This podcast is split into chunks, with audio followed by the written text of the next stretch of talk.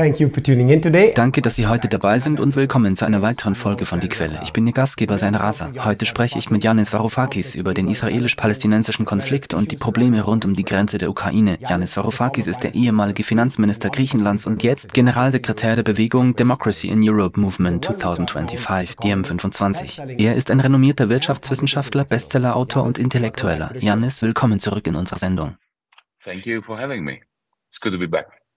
Ich möchte mit einer kurzen Zusammenfassung beginnen. Am siebten Oktober unternahm die Hamas einen Überraschungsangriff, durchbrach die israelische Verteidigung und tötete etwa eintausendvierhundert israelische Zivilisten und nahm zweihundertzwanzig Geiseln gefangen. Als Reaktion darauf leitete Israel einen massiven Luftangriff auf den Gazastreifen ein, bei dem bisher fünftausend palästinensische Zivilisten getötet wurden, vierzig Prozent davon waren Kinder. Israel verhängte außerdem eine vollständige Belagerung des Gazastreifens, unterbrach die Strom- und Wasserversorgung und befahl eins Komma eins Millionen Palästinensern, in den Süden des Gazastreifens zu fliehen. Die Hamas hat bisher vier Geiseln freigelassen, eine amerikanische Mutter und ihre Tochter sowie zwei ältere Frauen. Israel hat kleine Einheiten von Infanterietruppen und Panzern in den Gazastreifen geschickt, um örtlich begrenzte Razzien durchzuführen, hat aber bisher noch keine größere militärische Bodenoperation begonnen. Können Sie diese Entwicklungen kommentieren, insbesondere den Angriff der Hamas und die Reaktion Israels? It's a tragedy that is never ending, which is continuing. Es ist eine Tragödie, die kein Ende nimmt, nur weitergeht. Jede Seite will die andere für Kriegsverbrechen, für Verbrechen gegen die Menschlichkeit verantwortlich machen. Und Tatsache ist, dass beide Seiten diese Verbrechen begangen haben. Es gibt zwei wichtige Punkte, die wir ansprechen müssen. Erstens, Kriegsverbrechen sind niemals gerechtfertigt, niemals.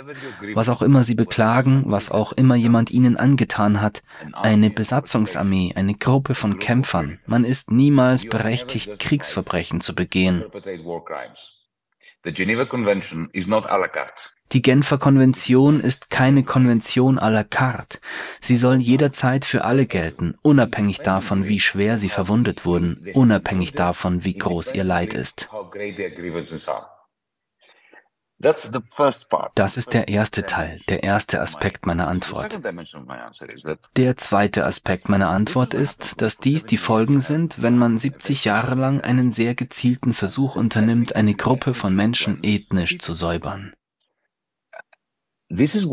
Deshalb war es am Tag nach dem Angriff der Hamas, welcher natürlich absolut kriminell war, Babys zu töten und Menschen zu entführen. Aber es war ihr Recht, zu versuchen, aus einer illegalen Umzäunung zu entkommen.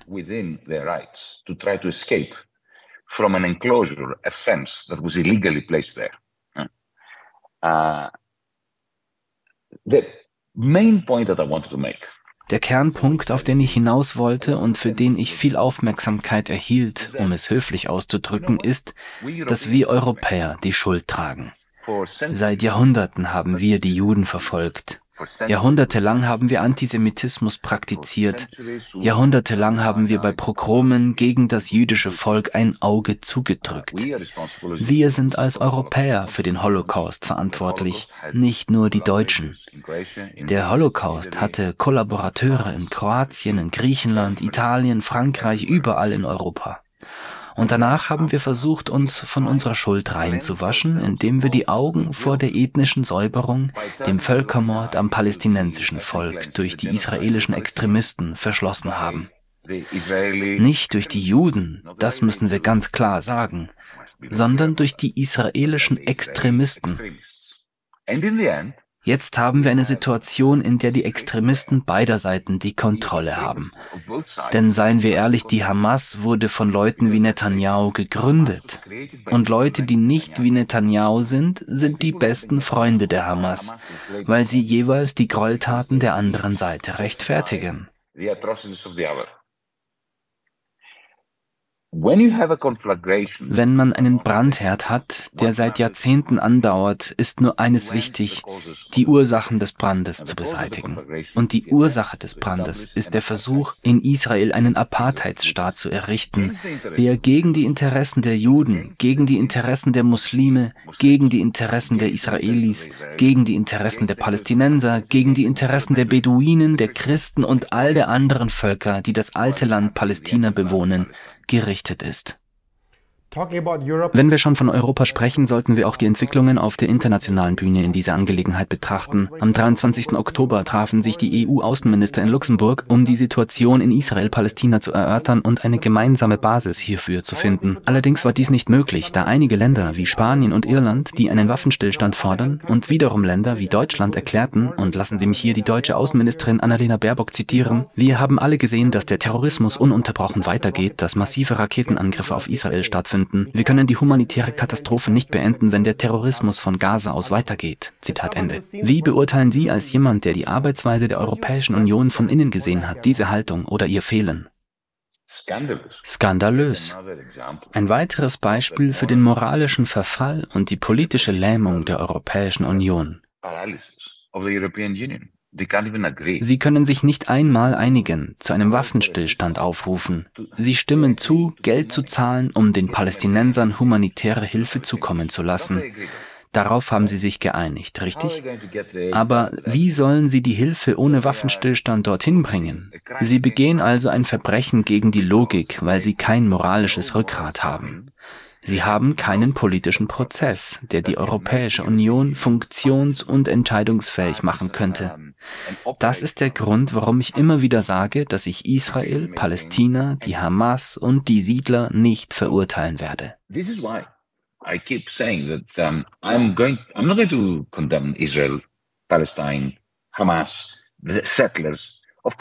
Natürlich haben sie Kriegsverbrechen begangen, aber für uns Europäer, die für den Antisemitismus und für die Islamophobie und für die ausweglose Situation in Israel-Palästina verantwortlich sind. Dass wir so sind wie Frau Baerbock, die absolut gescheiterte Außenministerin der Bundesrepublik Deutschland, zusammen mit einer der größten Fehlschläge, die je aus den Machenschaften der Europäischen Union hervorgegangen ist, nämlich Ursula von der Leyen. Eine gescheiterte Verteidigungsministerin, die von Merkel hierher geschickt wurde, um sie in Berlin loszuwerden. Sie wurde nach Brüssel geschickt, um uns zu vertreten, ohne dass sie ein Mandat hatte, ging nach Israel und wurde zu einer Leitfigur für die Massenbombardierung von Zivilisten. Wir Europäer, die wir ein so großes Versagen und eine so große Schuld an dem Verbrechen haben, die seit Jahrzehnten in Palästina und Israel begangen werden, haben nicht das Recht, uns in den Vordergrund zu stellen, auf Israelis und Palästinenser herabzusehen und die Gewalt auf beiden Seiten zu verurteilen. Wir sind schuldig. Wir sollten uns schämen und alles tun, was nötig ist, um Fortschritte bei Entscheidungen zu erzielen, die zumindest logisch kohärent sind und nicht in grober Weise gegen die Genfer Konvention und die Charta der Vereinten Nationen verstoßen.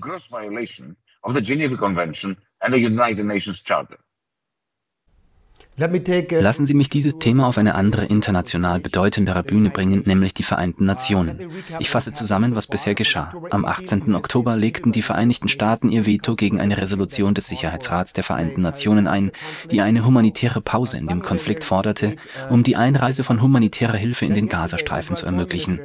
Gestern sprach der israelische Außenminister Eli Cohen vor dem U N-Sicherheitsrat und erklärte, Zitat, die Hamas sind die neuen Nazis, Zitat Ende, und rief die zivilisierte Welt auf, auf, gegen die Hamas zu kämpfen, wie sie es neunzehnhundertfünfundvierzig in Deutschland getan hat. U N-Generalsekretär Antonio Guterres wiederum verurteilte die Aktionen der Hamas aufs Schärfste, erwähnte aber auch, worüber Sie bereits sprachen, dass dieser Konflikt nicht im luftleeren Raum stattfindet und es sechsundfünfzig Jahre lang eine israelische Besatzungsexpansion gab. Er sagte jedoch, dass die Angriffe der Hamas auf keinen Fall damit gerechtfertigt werden können. In seiner Antwort haben ihn israelische Beamte beschuldigt, ein Terroristenapologet oder jemand zu sein, der den Terrorismus rechtfertigt. Sie haben alle geplant, Treffen mit Guterres abgesagt und werden kein Visa für U N-Vertreter ausstellen. Und sie erklärten, Zitat, es ist an der Zeit, ihnen eine Lektion zu erteilen, Zitat Ende. Mit ihnen ist natürlich die UNO gemeint. Ist es ihrer Meinung nach fair, die israelische Besatzung und die Ausweitung der Siedlungen in einer Krisenzeit wie dieser zu erwähnen, die viel Emotionen hervorruft? Und zweitens, rechtfertigt dies in irgendeiner Weise den Terrorismus, wie Israel behauptet? Allow me comment on the statement by Gestatten Sie mir einen Kommentar zu der Aussage des israelischen Botschafters bei den Vereinten Nationen, dass er bzw. Israel den Vereinten Nationen eine Lektion erteilen wird. Ich persönlich war schon oft nicht einverstanden mit einer Entscheidung des Sicherheitsrats, der Vereinten Nationen oder der Generalversammlung. Ich war nicht einverstanden mit dem, was die Generalsekretäre der Vereinten Nationen gesagt haben, und ich denke, dass es für jeden absolut legitim ist, von dem, was die Vereinten Nationen tun, sagen oder nicht sagen, abzuweichen. Aber dass ein Staat, der Mitglied der Vereinten Nationen ist, den Vereinten Nationen damit droht, dass er sie, also die Vereinten Nationen, belehren wird, das geht dann doch zu weit. Israel ist offiziell ein Schurkenstaat geworden, der von den Vereinten Nationen ausgeschlossen werden muss. Wenn man den Vereinten Nationen mit einer Lektion droht, dann hat man es nicht verdient, Mitglied der Vereinten Nationen zu sein. Zu der sehr wichtigen Frage, die Sie gestellt haben, rechtfertigt die ethnische Säuberung der Palästinenser, der Zustand der Apartheid, das Verhalten, die Morde an Siedlern, an Palästinensern, rechtfertigt all dies die Kriegsverbrechen der Hamas? Die Antwort ist ein klares Nein. Nichts rechtfertigt Kriegsverbrechen. The answer is a clear no. Nothing justifies war crimes. You know, once upon a time, we thought that uh, at the end of the Second World War, we had all agreed on that. Wissen Sie, es gab einmal eine Zeit, da dachten wir am Ende des Zweiten Weltkriegs, wir wären uns alle einig. Es ist egal, was einem angetan wird, man hat das Recht, sich zu verteidigen, aber das bedeutet nicht, dass man das Recht hat, Kriegsverbrechen zu begehen. Diese sind sehr konkret benannt, wie zum Beispiel die Verlegung von Bevölkerungen, das Anvisieren von Zivilisten, das Abstellen der Wasserversorgung von Zivilisten. Das sind alles anerkannte Kriegsverbrechen. Und man darf sie nicht begehen, egal was die andere Seite mit einem macht, richtig? Die Antwort auf diese Frage ist also klar. Aber wenn man sich nicht auf das Gesamtbild konzentriert und versucht, eine Antwort auf die Frage zu finden, was getan werden muss, um diese Verbrechen auf beiden Seiten zu beenden, stellt man sich im Grunde auf die Seite der Verbrecher. Nichts stärkt die Hamas mehr als die Vereinten Nationen oder die Vereinigten Staaten oder die Europäische Union, die sagen, dass die Kriegsverbrechen gegen das palästinensische Volk ein Recht sind, aber die Kriegsverbrechen der Hamas kein Recht. Deshalb sage ich, dass Netanyahu, Biden, Ursula von der Leyen, Frau Baerbock die besten Freunde der Hamas sind. Das wollen sie nicht sein. Aber im Grunde arbeiten sie für die Hamas, weil, Sen, stellen wir uns eine ganz einfache Frage, okay? Sagen wir, dass die Hamas das Schlimmste ist, was der Welt je passiert ist. Das ist sie nicht und nebenbei bemerkt, das ist lediglich ein Klammerzusatz. Es ist ein großer, großer Verstoß gegen die jüdische Geschichte, die Hamas mit den Nazis zu vergleichen. Die Hamas mögen sehr böse Menschen sein, die Gräueltaten begehen, aber die Nazis und der Holocaust sind einzigartig in der Geschichte der Menschheit. Die Verbrechen, die die Nazis im Holocaust an den Juden begangen haben, sind mit nichts vergleichbar, was jemals geschehen ist und hoffentlich auch nie wieder geschehen wird. Die Hamas mit den Nazis in einen Topf zu werfen, bedeutet also im Grunde, die Bedeutung des Holocaust in der Hierarchie des Bösen zu schmälern. Klammer zu. Aber nehmen wir an, dass die Hamas das Schlimmste ist, was je in der Weltgeschichte passiert ist. Nehmen wir an, es gäbe ein Gedankenexperiment, zu dem ich die Leute einlade, mit mir zu experimentieren. Nehmen wir an, es gibt einen Knopf auf meinem Computer und ich oder Sie können ihn drücken und die Hamas verschwindet aus den Geschichtsbüchern. Nehmen wir an, wir hätten eine Zeitmaschine und könnten zurück in die Vergangenheit reisen, wie in Science Science-Fiction-Filmen, und die Hamas gäbe es nicht. Was würde dann passieren? Die Leute fragen mich, warum können die Palästinenser ihre legitimen Rechte nicht friedlich einfordern? Naja, sie haben es versucht. Und was ist im Westjordanland passiert? Im Westjordanland gibt es keine Hamas. Sie werden ethnisch gesäubert. Ihre Häuser werden mit Bulldozern abgerissen oder von Siedlern übernommen, die aus den Vereinigten Staaten oder Kanada oder von wo auch immer kommen. Ihre Behörde, die palästinensische Autonomiebehörde, die der Gewalt und dem Terrorismus abgeschworen hat, die Israel und das Existenzrecht des jüdischen Staates anerkannt hat. Was ist mit der palästinensischen Autonomiebehörde geschehen? Sie ist gedemütigt worden. Sie ist auseinandergenommen.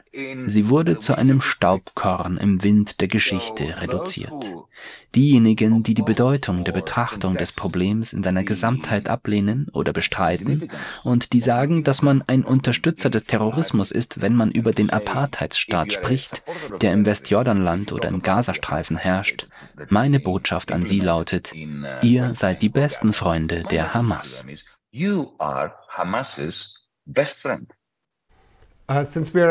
Da wir gerade beim Völkerrecht sind, möchte ich mit Ihnen über eine gewisse Doppelmoral sprechen, die wir beobachtet haben.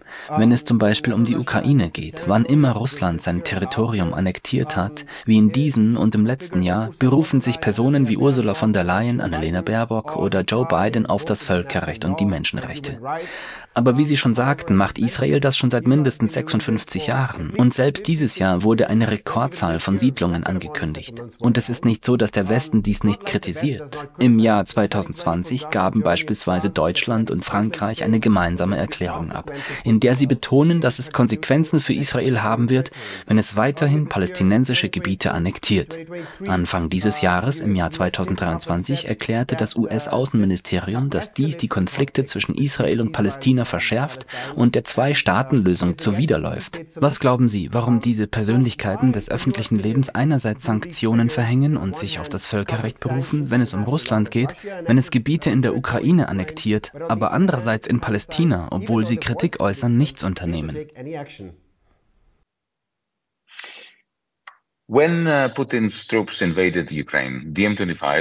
Als Putins Truppen in die Ukraine einmarschierten, sind die M fünfundzwanzig, die Bewegung Demokratie in Europa, der ich angehöre, und ich selbst auf die Straße gegangen und haben den Einmarsch verurteilt. Und eine Sache, die damals gesagt wurde, die leider vorausschauend war, lautete, dass die M fünfundzwanzig immer auf der Seite der Besetzten, der Angegriffenen stehen wird. Und wir haben das erwähnt und gesagt, ob es sich um die Ukraine, den Jemen oder Palästina handelt. Wer auch immer angreift, wird unsere Unterstützung und Solidarität mit dem Volk finden, in das einmarschiert wird. Ich wünschte, die Europäische Union könnte so konsequent sein. Ich wünschte, Frau von der Leyen wäre nicht so wahnsinnig inkonsequent, wenn sie auf der einen Seite behauptet, dass es sich um ein Kriegsverbrechen handelt, wenn Putin den Menschen in Mariupol oder den Menschen in Kharkiv oder den Menschen in Kiew den Strom, die Energieversorgung und das Wasser und so weiter abstellt.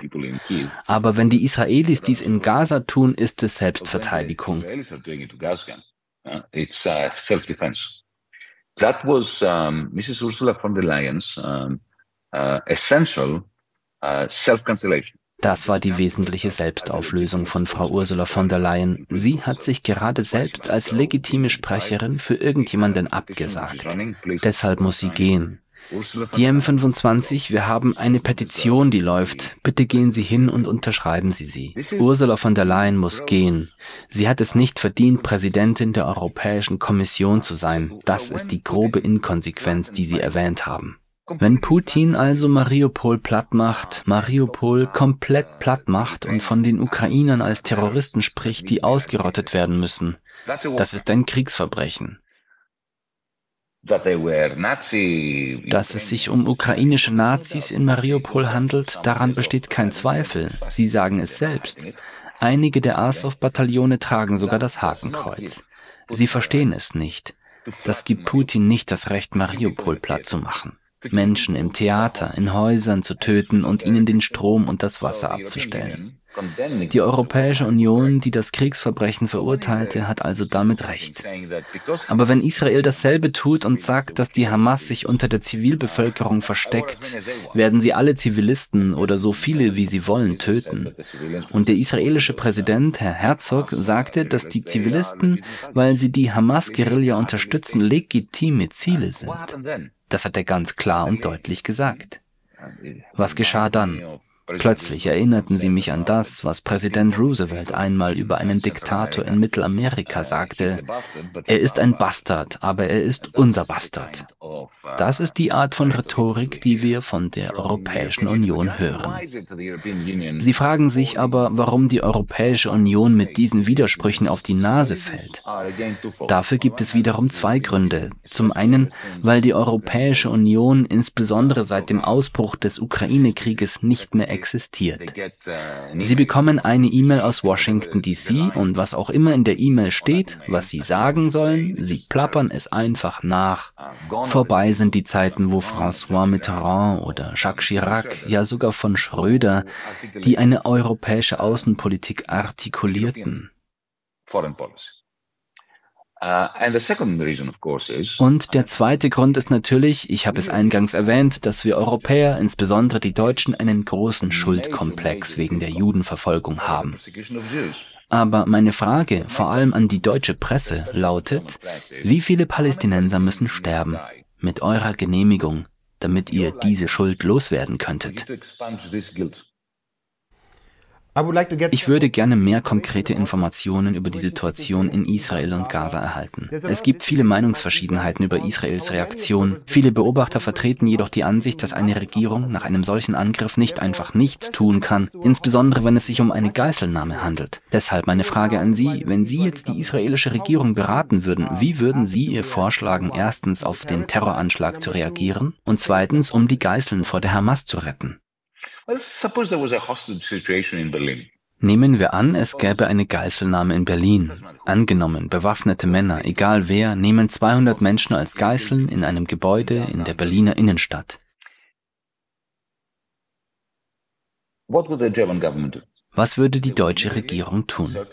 Sie würde es sofort abriegeln, ihre Leute, ihre Armee, Polizei, Spezialeinheiten, all das in höchste Alarmbereitschaft versetzen, das Gebiet einkreisen und Verhandlungen über die Freilassung der Geiseln aufnehmen.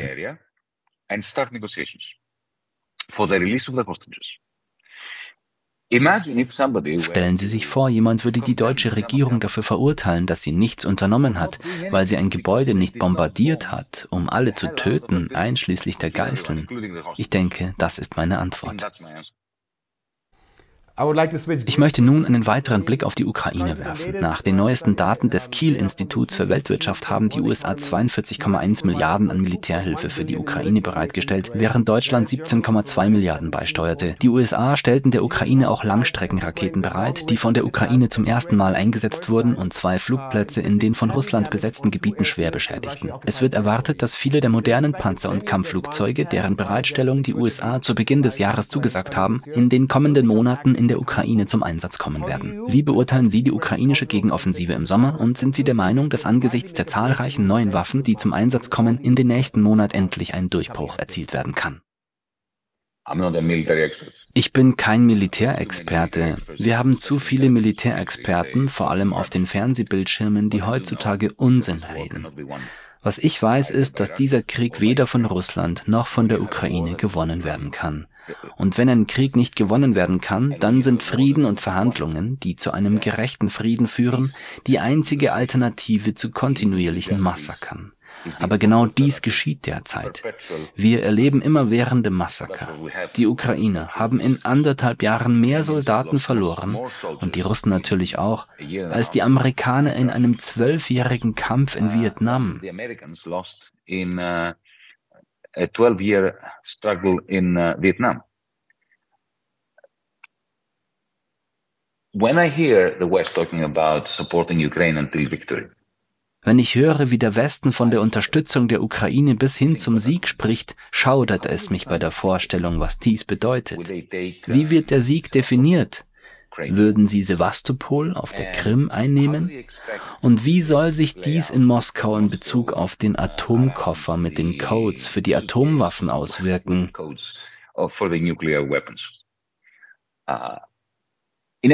Auf jeden Fall ähneln die Fronten in der Ukraine den Grabenkämpfen im Ersten Weltkrieg, mit wenig Bewegung auf beiden Seiten.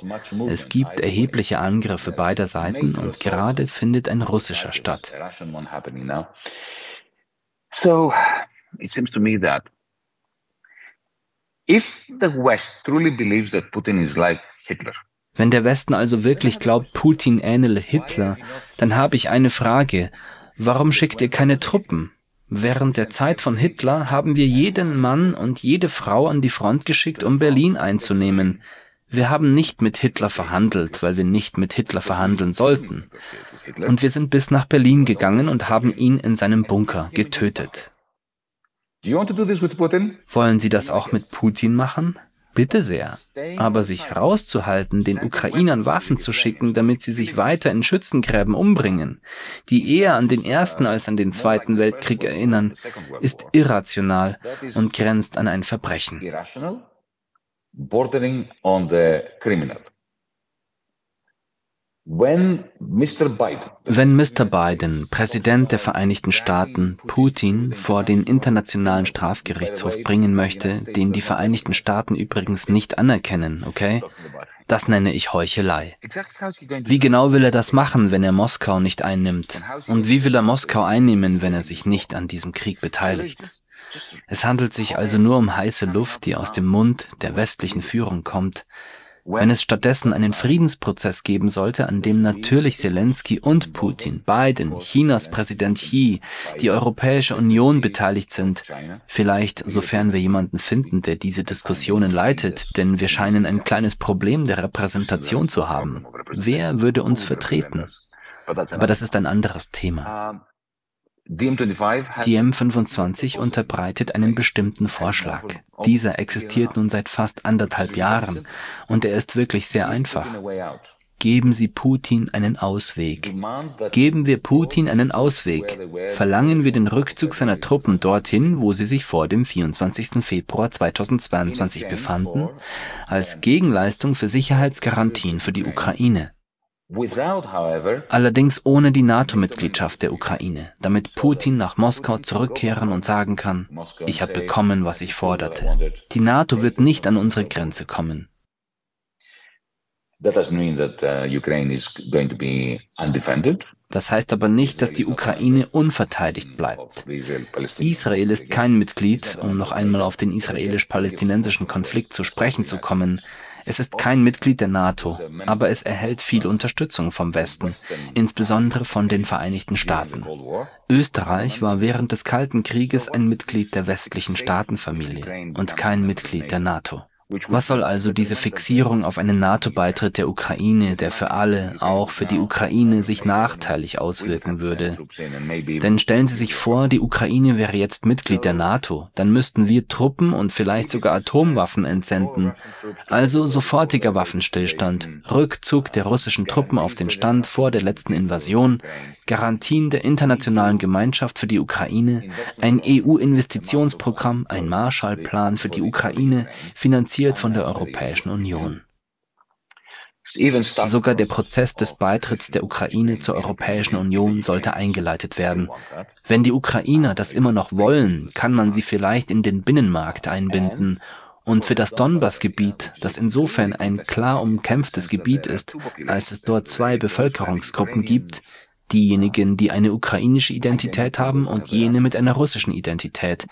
Nun, wir haben in der Vergangenheit Lösungen für solch sehr schwierige Situationen gefunden. Denken Sie an Nordirland, das Karfreitagsabkommen. Wir haben etwas Ähnliches wie das Karfreitagsabkommen für das Donbassgebiet vorgeschlagen. Entmilitarisiert mit Gemeinden, die von beiden Seiten gleichzeitig auf der Grundlage von Einstimmigkeit und mit ausländischen Garantien für Frieden und Versöhnung geführt werden. Zu meiner letzten Frage, zu der ich Ihre Einschätzung erfahren möchte, da Sie Ökonom sind. Die Geschäftsfähigkeit in Deutschland ist im Oktober bereits den vierten Monat in Folge gesunken, hauptsächlich aufgrund des Rückgangs in der Produktion, wobei die Schuld den hohen Energiepreisen und der geopolitischen Lage zugeschrieben wird. Im Frühjahr sprach die deutsche Regierung noch von einem Wirtschaftswachstum, doch inzwischen wird mit einem Rückgang der Wirtschaft bis zum Ende dieses Jahres gerechnet. Um die Situation zu beruhigen, hat der deutsche Wirtschaftsminister Robert Habeck die Diskussion über Energiezuschüsse für die Industrie aufgegriffen. Gibt es Ihrer Meinung nach für Deutschland eine Möglichkeit, trotz aller Sanktionen gegen Russland und des Imports von U S-Flüssigerdgas eine Wirtschaftsmacht zu werden? To begin with, the idea of energy subsidies is like King Canute. Zunächst einmal sind Energiesubventionen vergleichbar mit dem Gebot der Flut durch König Kanut. Es wird nicht funktionieren, Herr Habeck. Deutschland muss sich mit der Tatsache abfinden, dass sein Geschäftsmodell, welches niemals nachhaltig war, es wurde eine sehr lange Zeit aufrechterhalten, ohne nachhaltig zu sein, jetzt am Ende ist. Es basierte auf extrem billigem Gas, niedrigen Löhnen für deutsche Arbeiter und auf florierenden chinesischen Märkten für seine Exporte. Anfangs waren es griechische, italienische, spanische und portugiesische Märkte. Dann, als unsere Länder zweitausendzehn in Konkurs gingen mit den chinesischen Märkten. Der neue Kalte Krieg zwischen den U S A und China hat diesen fertigen Marktplatz China für Deutschland beendet. Der Krieg in der Ukraine hat die Grundlage für billige Energie zerstört. Und das Ende der Lockdowns und der Freisetzung all dieser Liquidität, des Geldes, das von den Zentralbanken durch Kurzarbeitsregelungen und so weiter erzeugt wurde, haben zu einer Inflation geführt, die auch die Löhne in Deutschland erhöht hat. Damit sind alle Pläne des deutschen Geschäftsmodells hinfällig, erledigt.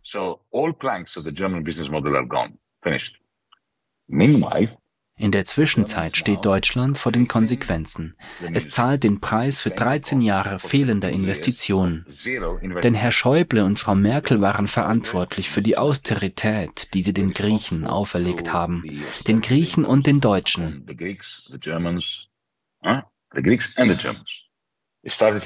In Griechenland begann es, denn um die Austeritätspolitik nach Deutschland zu tragen, wurden im Wesentlichen Bedingungen für minimale Investitionen in Deutschland eingeführt. Deshalb hinkt Deutschland bei der Infrastruktur für grüne Energie, für Digitalisierung, für künstliche Intelligenz, für Lithiumbatterien, für all die Dinge, die die nächste Phase der industriellen Revolution ausmachen, hinterher.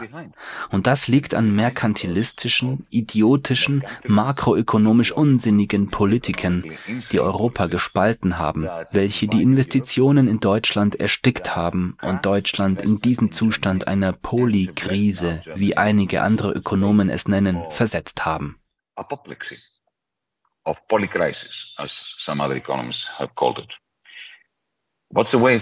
Wie geht es weiter?